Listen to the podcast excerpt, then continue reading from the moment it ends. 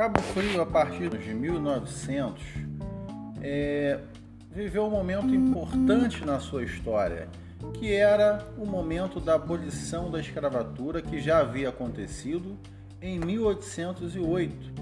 E no final do século XIX, esse processo trouxe transformações nas atividades produtivas, sobretudo em função da perda de mão de obra escrava, o que abalou a economia local. Cabo Frio viveria praticamente toda a primeira do, metade do século XX em torno do sal e da pesca, atividades ligadas ao mar, diferente do século XIX, período em que a cidade, pela fartura de mão de obra escrava, foi mais ligada às atividades da lavoura. Repare bem, senhoras e futuras professoras, a mudança do eixo econômico. No século XIX, a mão de obra em Cabo Frio era escrava. No século XVIII, melhor dizendo, a mão de obra era escrava. Já no século XIX, a mão de obra tornou-se livre. A principal atividade econômica do século XVIII era agrícola, da lavoura. Já no século XIX, são atividades ligadas ao mar, como o sal e a pesca. Entretanto, no início de 1900, Cabo Frio permanecia como uma cidade interiorana com poucos recursos e serviços de abastecimento, saneamento e energia elétrica totalmente precários. Nos anos, no começo dos anos de 1920, a cidade enfrentou uma epidemia, a epidemia da varíola, com óbitos e mortes que surpreenderam as estatísticas da época. Também nessa época, a ponte sobre o canal de Itajuru desabou. Exatamente. Na época, em 1920, não tínhamos ainda a ponte Feliciano Sodré, que foi somente construída em 1926. O que havia ali era uma ponte de ferro, que com o passar do tempo veio a, desamar, a é, desabar devido a problemas de engenharia. Em 1922 ocorreu a primeira eleição para prefeito em Cabo Frio, tendo sido eleito o senhor Francisco Vasconcelos Costa. Alguns jornais e revistas, como Raios de Luz, começaram a circular, entre elas o Arauto, jornal de 1918, e o Saque Fluminense, já em 1935. Em 1924 foram criados os distritos de Arraial do Cabo, Saco Fora e anexados ao município de Cabo Frio. Esse distrito de Saco Fora é a região onde hoje nós conhecemos como Búzios. A armação, do, de, armação dos Búzios, tá? que recebeu esse nome em 1938. Reparem bem que Cabo Frio ele abrangia Arraial do Cabo e Armação dos Búzios. Arraial era um distrito de Cabo Frio. Búzios também era um distrito de Cabo Frio. Contudo, o maior problema então era o isolamento de Cabo Frio, devido à inexistência de meios de transportes e vias de acesso ao município. Em 1903, os dois anos do tricentenário de sua fundação, a cidade de Cabo Frio permanecia mergulhada na vida pacata e solitária de sempre, isolada da capital e do resto do país pela falta de estradas. Os trilhos da ferrovia Maricá, que haviam chegado à região, em particular em Araruama, em 1911, agora estendiam-se até Iguaba Grande. Somente em 1915 os cabofrienses ganhariam um meio de locomoção. A lancha motor, né, que foi, é, nesse caso, é, quem foi o responsável de colocar essa lancha foi um francês chamado, chamado Alberto Mazur.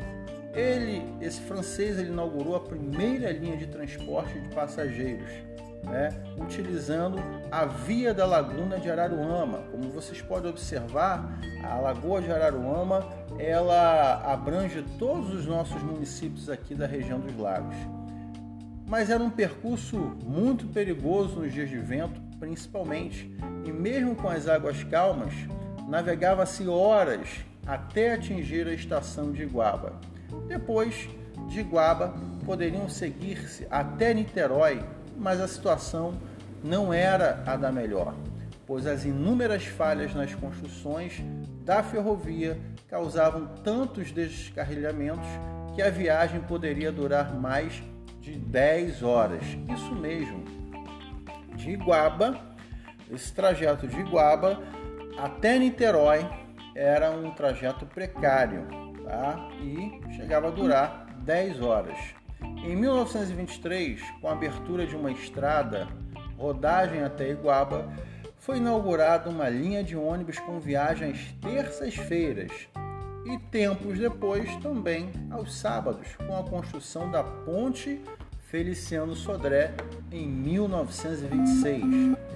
É importante ressaltar que a Ponte Feliciano Sodré ela não era nessa largura que nós temos hoje, ela era mais estreita, tá? E aí foi estabelecido um serviço de um ônibus diário após é, a instalação da ponte, a construção da ponte, melhor dizendo, em 1926, tá?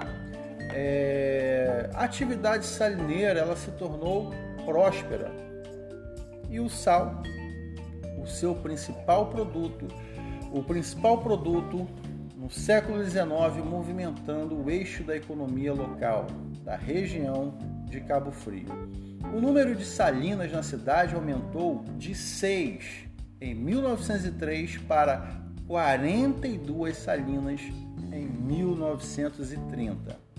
E tinha uma, uma abrangência de área total pelas salinas em 1929 de 3.911 hectares.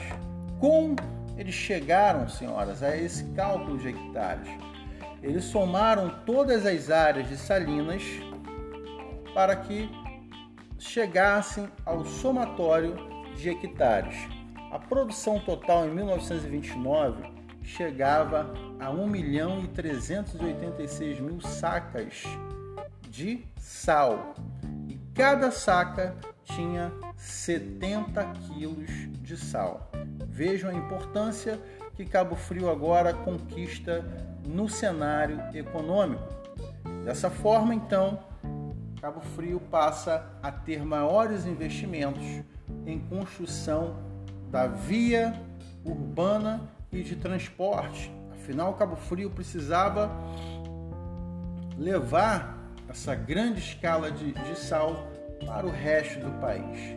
Mas tinha um problema. O porto de Cabo Frio ele era de um pequeno calado, tá? E aí a companhia de Perinas obteve uma autorização do governo para construir lá em Arraial do Cabo, na Praia dos Anjos, acho que todas vocês já viram ali do lado esquerdo da Praia dos Anjos, em Arraial do Cabo, o Porto do Forno. Sabe quando esse, forno esse porto do forno foi construído? Em 1929. Exatamente, tem gente que acha que o porto é recente, mas não é. Ele é de 1929. E com isso tivemos também a construção da estrada de ferro que chegou, antes chegava até Iguaba, e em 1937 finalmente essa estrada chega é, de ferro chega a Cabo Frio, iniciando uma nova modalidade de transporte, o transporte do valioso sal, que iria solucionar os problemas de logística, custos altos e tempo. O serviço de transporte de passageiros contribuiu para vencer o isolamento da cidade, possibilitando então a integração de Cabo Frio, a capital e demais localidades. No início dos anos de 1940, foi criada a Companhia Nacional de Álcools, que entrou em funcionamento na década seguinte. Foi também inaugurada a Rodovia Amaral Peixoto, que é conhecida como a Rodovia 106, ligando a região à capital do estado. Esses eventos contribuíram para o auge da produção salineira, que foi ainda estimulada pelo início das atividades da Álcolis em 1958. Pesquisem sobre a história da Álcolis, algo fabuloso, né? A história dessa indústria de barrilha na região de Arraial do Cabo. E também pela instalação de duas refinarias de sal em 1960, e uma delas é a Sal Cisne, que produz sal em grande escala para todo o país ainda nos dias de hoje.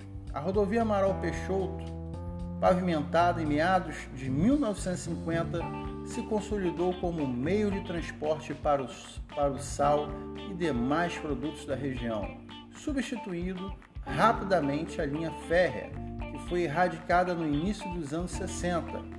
Nessa altura, já era intensamente utilizada por carros de passeio e ônibus de passageiros em direção à região dos lagos, em especial Cabo Frio. Em 1974, foi inaugurada a Ponte Presidente Costa Silva, conhecido também como Ponte Rio-Niterói, que impulsionou decisivamente o turismo na região dos lagos.